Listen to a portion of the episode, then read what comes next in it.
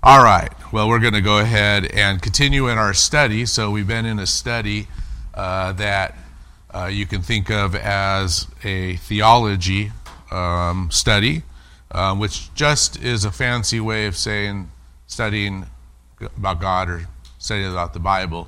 Sometimes the word doctrine gets used. Uh, who knows what that means to each of us? Because I haven't pulled around to see you know, when you think of the word doctrine, what you think of when you think of that word.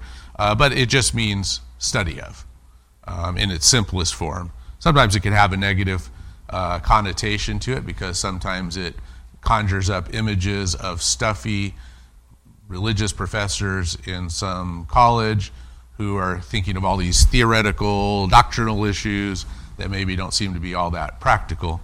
Um, but that's not the way in which we're wanting to discuss things um, or have that approach in Sunday school, uh, because what the Bible teaches uh, is very practical, and at least um, um, it, it, should hopefully be practical. Now, the truth is, there's certain parts of the Bible that have um, seems like less application for us to apply them to our lives, or they're harder to apply, such as some of the passages I'm thinking of that have some long genealogy lists.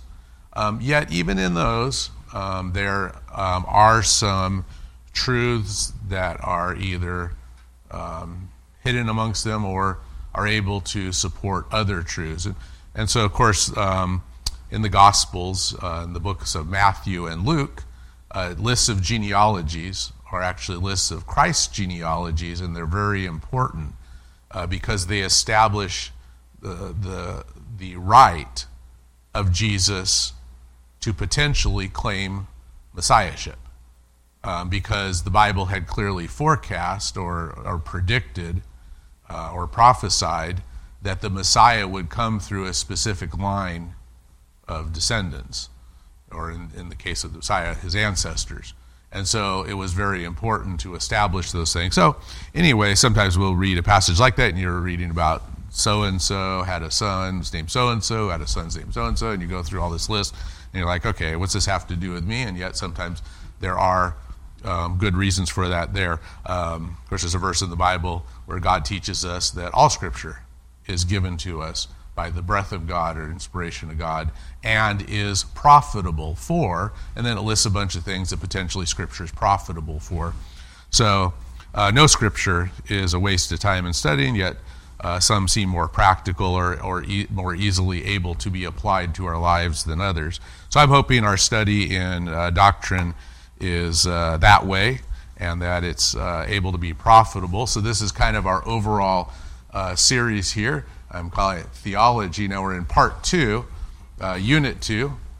Um, it's called the doctrine of man. So we did doctrine of God or study study about things about God Himself. Now it's a study about things about us. And uh, this is, I think, very helpful. I don't know if I've worded it this way, but you know, if, I mean, one of the biggest things in life to make sure we have it right that that directly pertains to this question: What's going to happen to me when I die? Well, we need to know something about God, and we need to know something about ourselves because it's that relationship between us and God that we want to make sure it's right because He's the one we're going to stand before when that happens. Now, there's a lot of practical uh, issues while we're alive um, in our relationship with God and how things are going. For example, the God promises that He will bless people if. And certainly nice to know what the if is. God doesn't say He's going to bless everyone. So that if, and then, so we're not going to go into that right now, but there's people who God blesses and people who God does not bless. And uh, so, certainly, knowing more about God and knowing more about ourselves and finding out if you know things are right here uh, can impact our lives. And so, these things are very practical for us in this life and in life after death. Okay, so, anyways, we're in the section today on Doctrine of Man, Theology, uh, Part 2, uh, more specifically, a lesson on sin. So, this is our 10th lesson in the series, and it's a continuation of last week. So I'm going to look at some of our points on the slide here, and uh, just by way of review, we, we, talked last week about a definition of sin. I think the easiest way to remember that um, is to think of the meaning of the word, which has kind of an archery uh, feel to it. It's when you're shooting at a target, when you miss the target, that's a sin. Because the, the word literally means missing the mark. Now, we're not saying when you go shoot archery, if you miss the target, you've sinned. But like archery, when you've missed the mark, when you have missed God's moral law, when God asks you, do this, and you don't get it done, that's a sin. You missed the mark. Should have done it.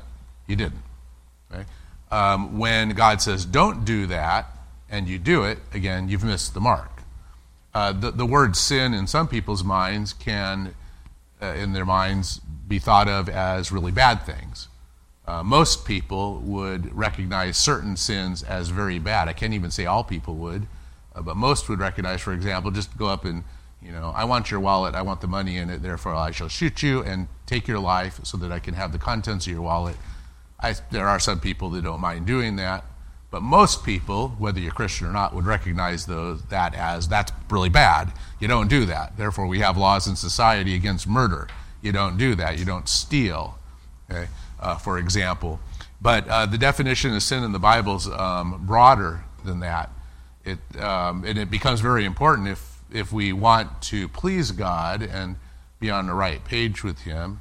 Not that we earn His favor by being good people, the Bible teaches that clearly, but okay, we want to still do right, then we need to hit the mark. And we need to know what the target is if we're going to hit it. So, therefore, knowing more about you know, God and what He expects can be very helpful to us. But that's the general definition, definition of sin missing the mark. Okay? And then let's see. Well, I'm not going to go over this a lot. We talked about that last week, um, except to just mention it briefly.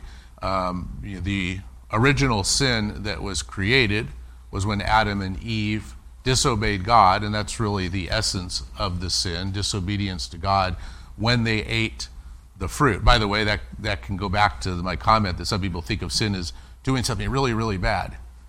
What did Adam and Eve do that was so bad that it caused them to be condemned by God and, and a sentence of death was pronounced upon them? What did they do? Hold on to your seats. They ate a piece of fruit. Say it ain't so. They ate a piece of fruit.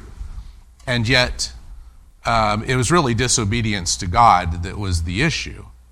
And yet, sometimes in people's minds, they say, well, all right, it wasn't that big a deal.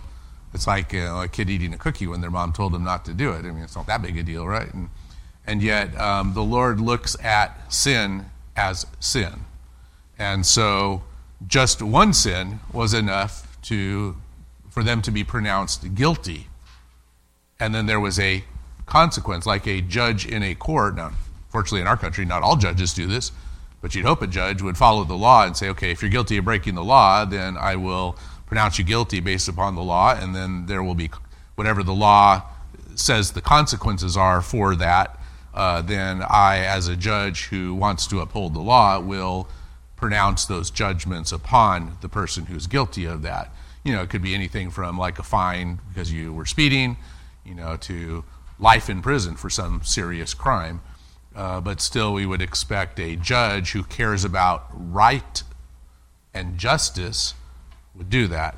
And so, God, a righteous judge, which just means caring about doing right and one who does right, a righteous judge would pronounce guilt upon something that is guilty, they were guilty, and bring upon that a righteous or a just sentence.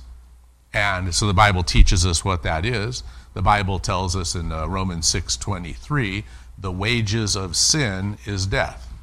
Okay? Uh, wages is what you earn. So you sin, here's what you earn. Your wage is death. That's the righteous pronouncement. Now, um, in our human thinking, um, sometimes some things don't seem to be righteous or right. God, really? Death sentence for that? Really? Okay. But what we have to recognize is God is the He is the standard. Uh, he is He is one whose thinking is not tainted by sin. Now, fortunately, in that message, though, uh, is God's love. The Bible tells us that um, that we know um, Romans five twelve. I think God commends His love or shows His love to us. How does He do that? In that, while we were yet sinners, Christ died for us. So He loved mankind. He's a righteous judge, so He can't just say, ah, okay, never mind. I'm not going to worry about it. He couldn't do that. That wouldn't be right.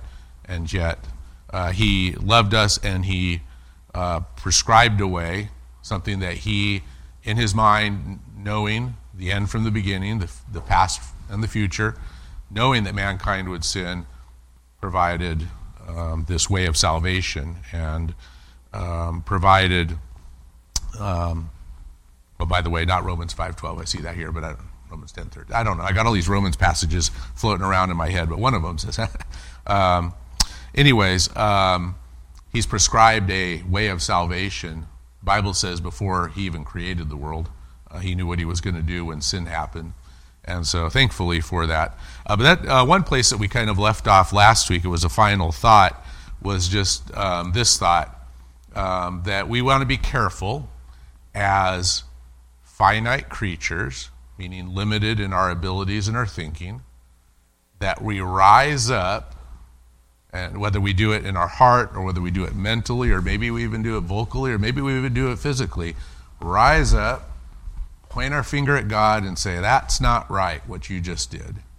Um, it's far be it from us to become the judge of God uh, because He's the judge of all the earth. And we'll come back and, and uh, quote um, a little bit later a verse, or at least reference it, a verse. Um, when Abraham said that to God God, shall not the judge of all the earth do what's right? And so, but far be it from us to rise up to the judge of all the earth and say, that's not right, what you just did. Now we can rise up and say there are things that aren't right. Um, and to the extent that God agrees with us, or maybe we should turn around, we agree with God, um, which, by the way, is what confess is. When the Bible says confess your sins, what does that mean? Agree with God on it, because the, the word literally has the idea of agreement. Okay? Um, God says it's a sin. When you, when you confess and say, that's a sin, I, I confess that I sin, well, you're agreeing with God on it. If, if, if indeed our understanding is right and whatever it is is a sin, if it's missing the mark of what God would have desired, uh, then when we confess it to God, we admit uh, to God, which is a, um, another word that kind of has the idea. We admit to Him, yeah, I sinned. I messed up on that one. I did what's wrong. I confess that to you, God. Now, the Bible combines that uh, aspect of confession with the idea of repentance, which would be to turn away from that. Because sometimes people can sin, like, yeah, it's a sin. Sure, glad I did it, though. That's the way I want to do it again. I like what I did. I have no repentance on it. Uh, sometimes people will do things they, they understand are wrong, but they don't want to change. So, if um, like uh, such as in 1 John chapter 1 verse 9 when it says if we confess our sins he's faithful and just to forgive us our sins. I think implied in that verse and I get this because there's lots of other passages that teach about you know sin and what we do. Implied in if we confess our sins he's faithful and just to forgive us. Implied in that's a repentance. So if we have no change of heart, we don't want it, because re- repent is a turning away from, uh, like going 180 the other direction. So, anyways, I don't want to get uh, spend too much time on those things because I'm chasing a few rabbit trails here in our discussion. But this, again, I think is where uh, these studies are practical because we're studying what sin is, and there's practical applications to our lives and our relationship to God, and um, and uh, to the extent that we have a healthy relationship with God, I think um, these thoughts are very practical and hopeful. All right, uh, let me come back though. Um, of course, Adam and Eve are the ones who sin, and then we, um, I'll come back to that thought as um, we're kind of moving along. So, these next two things here inherited guilt and inherited uh, corruption. Okay, so uh, this is what we got into a little bit last week, and, and so I'll kind of repeat some of the things we said last week, but then we're going to start with some new things on these same topics. That is, we're going to look at a number of Bible verses uh, that relate to these. Okay, so the Bible basically teaches that in Adam, we have sinned. We've inherited a sin nature from Adam. Thereby, we are guilty before God because of sin, and we've and of course we've inherited that from Adam. Now we we touched on this a little bit last week in that um, I might have worded it this way. Um, someone might say, "Well, that doesn't seem fair. If Adam sinned, well, then why am I held guilty for what he did?" Well, I said it's kind of a moot point. If someone feels bad about that, that's one of those things you might want to point your finger at God and say, "That's not fair." Why should I be found guilty because of what Adam did? Why should I inherit a sin nature because of his sin? It's kind of a moot point because we've all sinned. Even whether we inherit it from Adam or not, we've all sinned. We've all done things that we aren't supposed to do. Now, maybe on rare occasion, you might find someone that says, Well, that's not true about me. Um, I've mostly run into that with younger children. Uh, uh, maybe they don't understand what sin is, or they don't really, you know, comprehend th- that they've done something. So I've run into that a time or two. Well, actually, I can only remember one time in Awanas. I used to help out with Sparkies years ago, so that's K through two age range. And I do remember one child, most of the time when I was talking to about, basically going to talk with them about the gospel, uh, you want to know that they have, if they're going to be saved or born again, like uh, which is a term the book of John uh, uses, um, if they're going to become a Christian or adopted into the family of God, they, they need to know there's something they need to be saved from, or there's a reason why, there's something. So I usually would ask the child if they've ever done anything that was wrong, anything that was sin. And I do remember one child's like, nope. Like, really? So you've never told a lie? No. You've never been unkind to your brother or sister? No. so I mean, what now? It's kind of hard. Maybe you know the Holy Spirit needs to work in the heart and just open his eyes uh, to the fact he is a sinner. Because what the Bible teaches us uh, very clearly is that everyone has sinned. Uh, so, it's, like I said, it's kind of a moot point because we've all sinned anyways. Uh, even if you can't, you know, if you say, "Well, I don't feel like I should have to blame Adam for that. Like I should be held accountable for that." Okay, then be held accountable for your own sin. Um, either way, you're going to be guilty before God. Um, but I think that um, we'll get into it some more today, where there's, you know, some some thoughts about whether you inherit sin and a sin nature, and therefore are guilty before God. That does have implication on some other things. Um, but for us as adults, I mean, you're guilty before God either way, your own sin or Adam's. Okay, but I will say that I think the Bible's pretty clear, though, um, really clear, I believe, that we have inherited a sin nature from Adam, thereby, thereby we're guilty before him. And we'll see some more verses on that today. Okay, so as we continue on this point, what I'd like to do uh, this morning is look at a number of verses in the Bible that touch on aspects of this. And I have quite a few. I have them all listed here, but I thought maybe I'd see if uh, there's those in the room that wouldn't mind looking up some of them, and then you could hear voices other than just mine the whole time. Um, so, would there be anyone that would look up Romans 8, verses 7 and 8? Okay, Stacy. And how about, okay, so mom, I saw you had your hand raised. How about uh, John 15, 5? Okay. And I probably got more verses than we'll have readers, so I'll read some of the whatever we don't assign here. Um, would anyone like to look up Hebrews 11, verse 6? Okay, Tristan? Okay, and how about Ephesians 2, verses 1 and 2? Okay, Joe? Did you go to the baby shower yesterday? Okay, I didn't know if they. Okay. Sounds like it went well. Yeah. I figured probably not, unless you had a wife that drug you in for some reason. Yeah. So, um, Ephesians 2, verses 1 and 2. Yeah. Okay. And actually, I've lumped a couple of them together, so maybe we'll get through the whole list with you guys. We'll see. Uh, John 8, verse 34. You want to do that one, Jeff? And I have one, 8, yeah, chapter 8 of John, verse 34. And then I have actually just one more Isaiah 64, verse 6. You can fight over it at this time. Cheryl.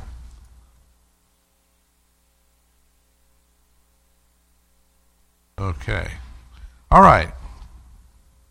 We'll uh, come back to those verses in a moment, so just hang on to them. Now, by then, you might have forgot, like, which verse did he say? Well, if at least you have it open the right page, I'll repeat the verse uh, reference here.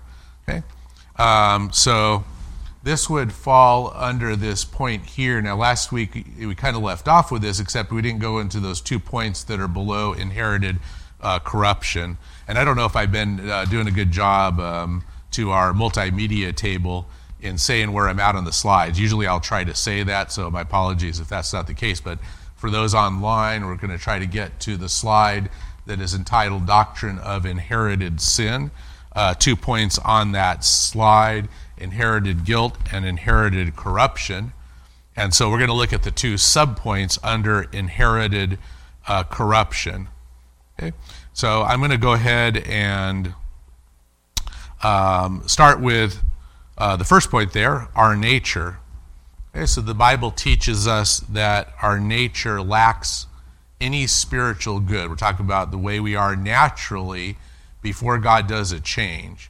Now, there's, there's a verse, I don't have it uh, in my notes here, but it says this If any man be in Christ, speaking of Christians, he is a new creature. Old things are passed away. Behold, all things become new. Okay, and it touches on a change of nature. Okay, that, that God does a work or a change in a person's heart. So prior to that change, uh, sometimes the person refers to it as the natural man. Um, the natural man in the Bible is man with his natural nature that he inherits. Okay, so what is that nature like? Um, are we able to uh, do any spiritual good? And the answer is la- there's a lack of spiritual good. Now, it doesn't mean that non Christians don't ever do anything that's good. Okay, that's not the idea. So, for example, um, whether you're Christian or not, you can um, maybe, like uh, some people I know, have uh, on Thanksgiving have gone down to um, some sort of homeless shelter and helped serve food on Thanksgiving uh, to the needy. Uh, a very good thing to do. Okay? Or maybe have given uh, money to charities, um, like uh, some of the charities that help veterans who have been wounded in war, or charities that help uh, maybe children, orphans, or you know, other needy uh, here in our country or in other countries. So those are all good acts. Uh, yet those acts apart from God still, there's the, there's the thing that would be like news to some, they still miss the mark. Therefore, in one sense, they're good, in another sense, because they're only partly good but are lacking, they miss the mark, then they are still, and it sounds funny to us to say it, but they're sin. Okay, now the primary way that that's true, a verse in the Bible, 1 Corinthians 10, verse 31, says this Whether you eat or drink or whatsoever you do, do all to the glory of God. Any good act, like helping out at a homeless shelter or giving money to a charity, when it does not involve glorifying God, We've missed the mark, at least in that respect. Therefore, there's an aspect to it which is still sin. Therefore, there's one verse in the book of Proverbs that talks about the plowing of the wicked being sin. Because that, you know, there's nothing wrong with plowing a field. In fact, it's a very good thing.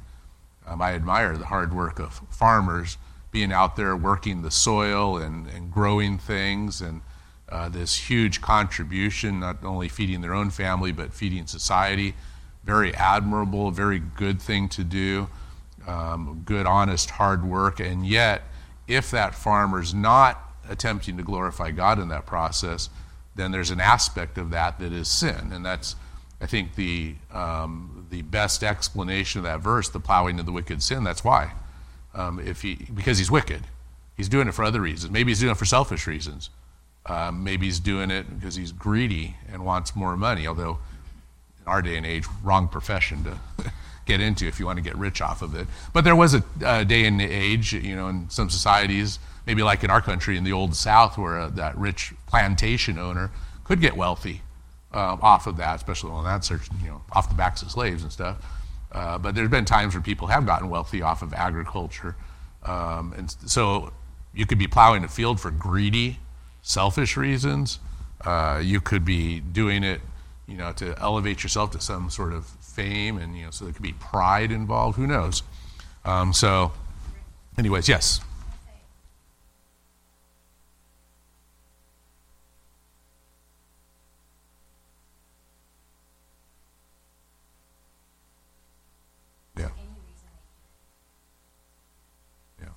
Yeah. I think that's Yeah. really the heart. Right, and um, yeah, any reason for sure, and yeah, that's the fact. Is if someone, if someone has made no attempt to have a right relationship with God, in other words, become a Christian and be adopted in the family of God, then everything they're doing is missing the mark because they're not they're not from that starting place that's mentioned. Yeah. Okay. Um, here's a couple verses that I did not assign that go under that point. Most of the verses I gave you go under the second point, our actions, uh, but under our nature. Uh, Romans 7, verse 18 says this For I know that in me, that is in my flesh, Paul speaking here, dwelleth no good thing. For to will is present with me, but how to perform that which is good I find not. He said he struggles within himself. He wants to do what's right, and he just can't always make himself do it. So, and it's speaking to that our nature is there, it, lacking the, the ability and um, inclination to do what's right. Now, I, I couldn't help when I uh, read Paul's uh, wording there, uh, thinking of Benjamin Franklin. I read his autobiography uh, once upon a time, and Benjamin Franklin went through um, an experiment um, with himself. Uh, maybe experiment's the wrong word, but an attempt on his own part to try to become uh, like uh, um, very moral, the ideal moral person. And so he made this list of things. He put a lot of effort and thought into it. I don't remember what all was on the list, but like if you're going to be a moral person, these are things that should be true about you. And so then he tried to live up to that moral code, and he found he couldn't do it. That, that's what Paul's speaking of. Um, I, want to do it. That's Ben Franklin. I, he wanted to do it. For to will, to will to do it is present with me, Paul said. But how to perform that which is good, I find not. I can't figure out how to consistently get it done. Now, we've all wrestled with things that are sinful, that we have sinful inclinations, that we know we shouldn't, but we give in to the temptation and we do. And uh, Ben Franklin found that, so then he decided to whittle that down. Okay, I can't get all these done, so let me just try some of them. And he, he was attempting to do what the Bible teaches is impossible. In fact, uh, the Ten Commandments, amongst others, the Bible says were given to us partly to show or to make us know what is sin and what isn't. So therefore, Ben Franklin didn't really have to come up with his own moral code. Uh, he could have just gone with something like the Ten Commandments. And yet, to keep those perfectly, the Bible points out you're not going to be able to get it done. Thus, the law shows our inability to morally be perfect before God and approach Him. Thus, we need someone else. We need some other solution, which is provided through Jesus Christ. And so, uh, but Paul, um, the point of that verse in our study is that Paul recognizes in his nature, he says, dwells no good thing.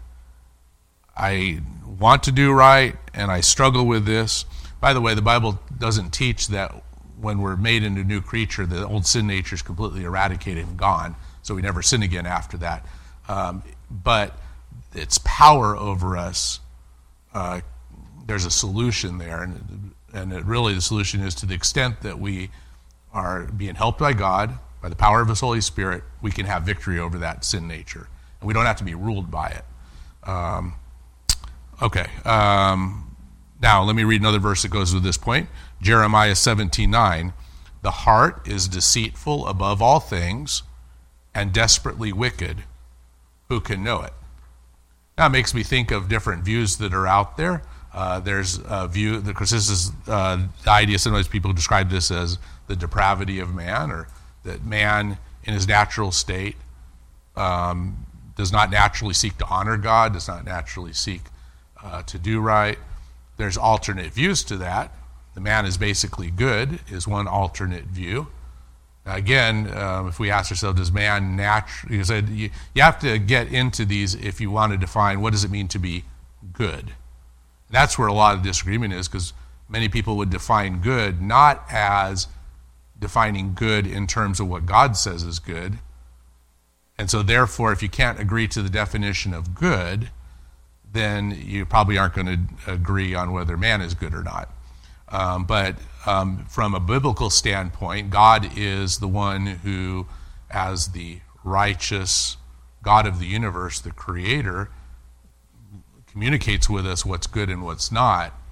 Then we can more easily see that, well, is man naturally good? Well, we don't naturally hit the mark on things. And so, therefore, it might make more sense to one that maybe embrace the concept that man is basically good. Well, not so much if God is the standard by which we compare that. Right? But um, uh, there are also those that hold to a philosophical viewpoint, sometimes referred to as tabula rasa. That is a blank slate, that man's not either one, that his experiences, his, his nurturing, uh, maybe the, uh, the influence of family or society, that's what molds him to either become good or become bad. So those are some different competing viewpoints that are out there, uh, but that's not what the Bible teaches. So um, we're starting, you know, um, as Christians from a standpoint of okay, God's God's the one who defines these, and He defines it as Jeremiah 17:9 says, "The heart is deceitful above all things and desperately wicked." And so that's how God views it. Okay? Now we'll get to the question later on today. Um, if I keep things moving along, um, that is, are, are some sins worse than others? Well, the quick answer is uh, yes and no. uh, generally, yes, but no in the sense that, I mean, you're guilty of sin either way. Um, so that's why Adam and Eve didn't have to commit a what we think of as a really bad sin before they got uh, condemned to death. Um, it could be what we think of as a little one, because so in that sense they're the same in that they bring on guilt and therefore uh, God's judgment. Uh, but in another sense, they're there's not the same, and we'll get into that later. Okay, so um, let me move on. and Let's get to the next point our actions. Um, our actions lack spiritual good, but our, our actions lack spiritual ability. So they kind of go along together. We're not naturally good, and we don't naturally do good or have the ability in that direction. So let's listen just what the Bible says on this, um, starting with, let's see, Stacy, you had this one, Romans 8, verses 7 and 8.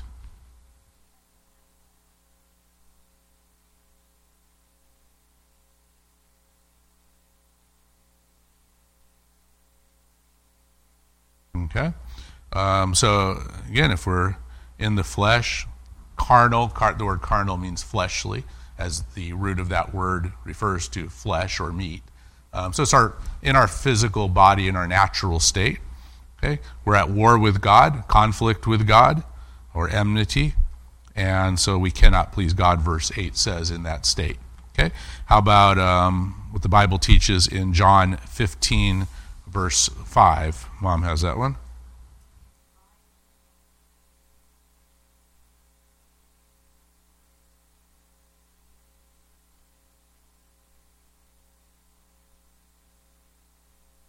Okay? So the passage here, the, the context of the passage is being able to do anything spiritually, bringing forth spiritual fruit.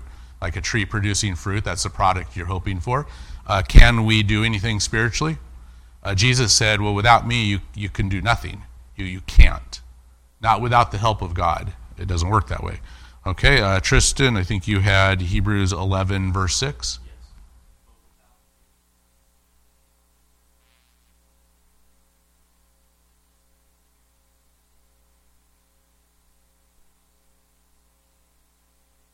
Yeah. So the part there, it's impossible without without faith. Okay? Um, we don't have a relationship with God if we're not coming to Him by faith. Without Him, it's impossible to please Him. All right, and then uh, Joe, you had Ephesians 2, verses 1 and 2. You were dead, doomed forever. Full of sin. obeying Satan. Yep. He's the spirit at work in the hearts of Okay? Yeah, before we were dead, dead in trespasses, uh, sins. Uh, tre- trespass, you know, just means violating, like you, boundary line on your property. You, you go across the boundary line and you trespass. Um, so we trespass God's law. We go across where we shouldn't go, or um, trespasses and sins. We were dead in those, and uh, we walked in that pathway at one time. But a person has the opportunity for that to change. Uh, but again, they're just dead, uh, no ability. Okay, um, Jeff, you had John 8, verse 34.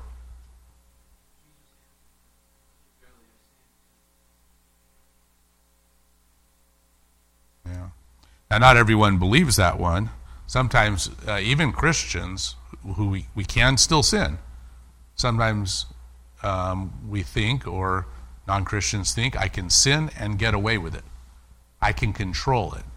I mean, people do that with other things in life, you know, things that can be addictive and habitual. Sometimes think, okay, I can do this, I can dabble with this, I can control it. Um, and thus we know some people uh, can't do that. We wouldn't need Alcoholics Anonymous if alcoholics could control the alcohol.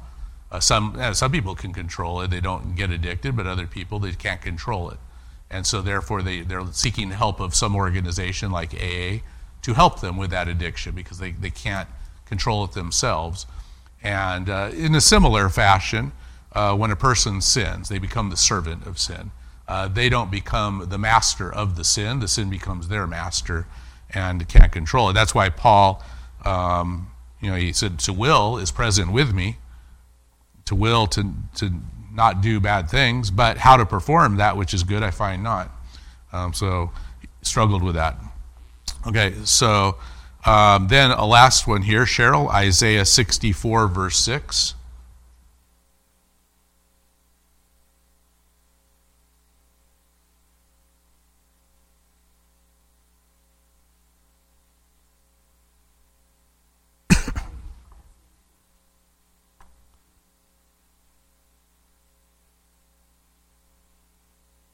yeah. And that kind of touches on what we were talking about earlier with uh, someone like the, like the farmer who's plowing. The plowing of the wicked is sin. This verse says, "All our righteousnesses are as filthy rags." All that we do that's good apart from God is not good. Now, again, it's not that God looks at it and says, "Well, you helped out at the soup kitchen at the homeless shelter. That was really bad of you to do that." Now, that's not the point of Scripture to say that the activity was uh, wrong. But again, if we do it apart from God, we've missed the mark in some way, then therefore it is still a sin.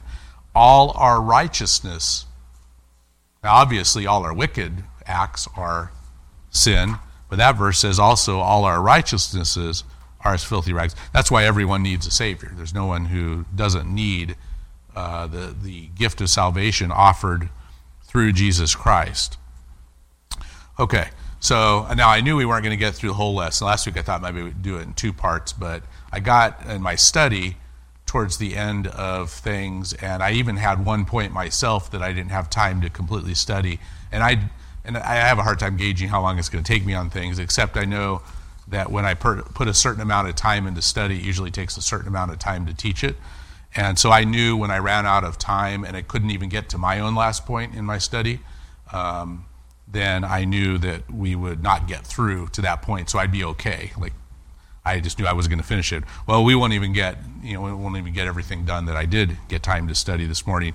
But I do want to go to our next slide and at least uh, touch on uh, one or more of the points on that. We only have a few minutes left here in our study today.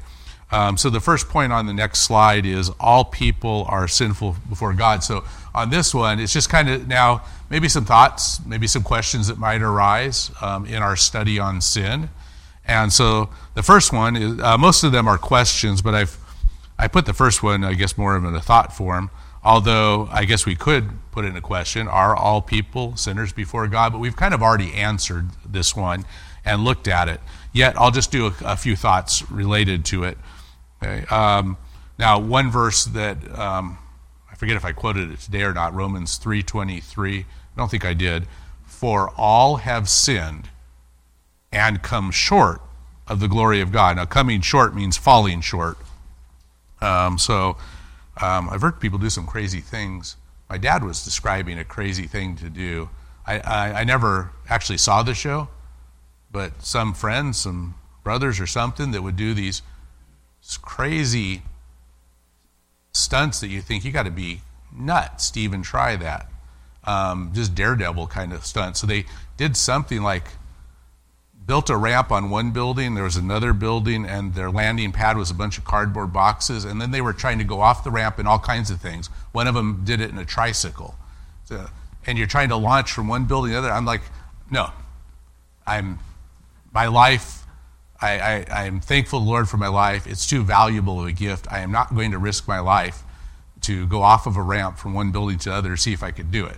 And I also don't want to risk the pain if, you know, um, it's not only risk death, just risk pain if that doesn't happen. So um, it's just like, okay, but some people are daredevils like that. And uh, um, that's just kind of, hmm, okay.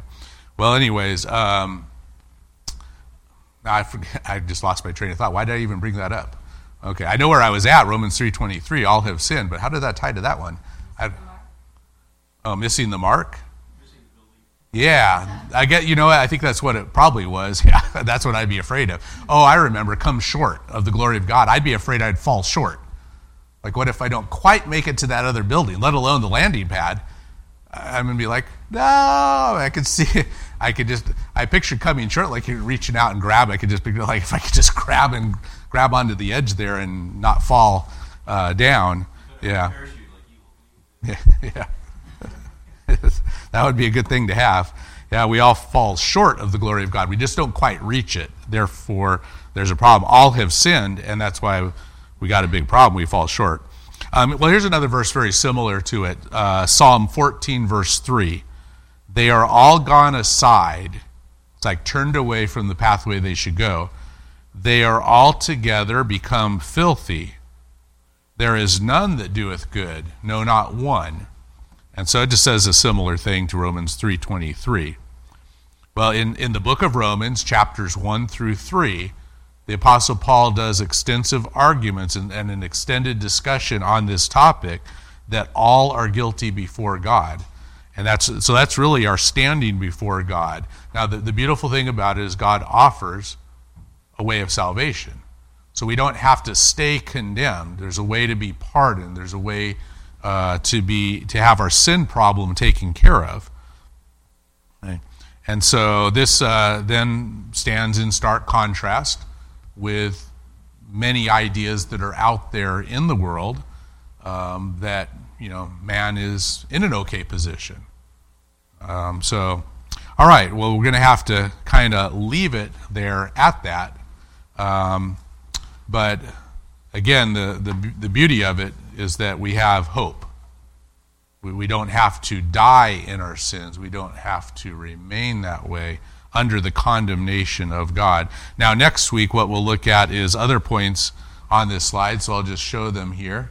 Okay, uh, does our ability limit our responsibility? Like, you know, so if someone, you say, well, if they can't do it, should they not be held accountable? Okay, or uh, what about, uh, say, like infants? What, what about maybe like a baby that dies very young age, or maybe even before they're born? What, uh, what about that? Um, and here's that one I hinted at earlier. Are there degrees of sin? Are there some that are less you know, bad than others? Okay? Um, so these are, well, actually, there's two more if I add them here to those ones. Um, what happens when a Christian sins? Which I've already mentioned. You know, the Bible talks about that. I've kind of hinted at that a little bit. And is there such a thing as an unpardonable sin? a sin that cannot be forgiven uh, by God. Okay, he will not pardon it. Okay, so those are the things that we'll look at next week when we continue the study. And depending on how that goes, we might get into the next lesson after that, or if it takes uh, most of the, uh, the Sunday school time, maybe we'll just finish this one topic. We'll see. Okay, well, let's go ahead and close our time in prayer.